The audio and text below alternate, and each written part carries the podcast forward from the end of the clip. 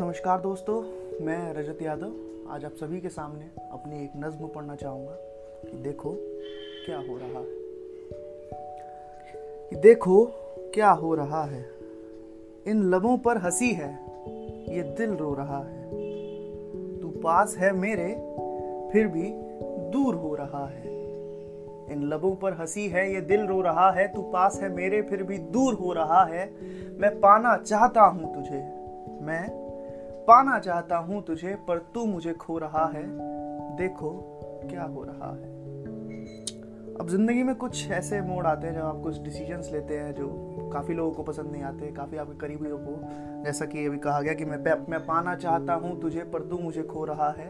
आप किसी को पाना चाहते हैं, किसी से इश्क करते हैं, बेशुमार इश्क करते हैं, पर आपको नहीं मिल पाता वो। तो कुछ समय के लिए अकेले हो जाते हैं। तो उस अकेलेपन का एक शेर मैं बोलना चाहूँगा कि मैं अपनी ज़िंदगी बना रहा हूँ। मैं अपनी ज़िंदगी बना रहा हूँ, खुद से किए कुछ वादे निभा रहा हूँ। कि मैं अपनी ज़िंदगी बना रहा हूँ, खुद से किए कुछ वादे निभा रहा हूँ।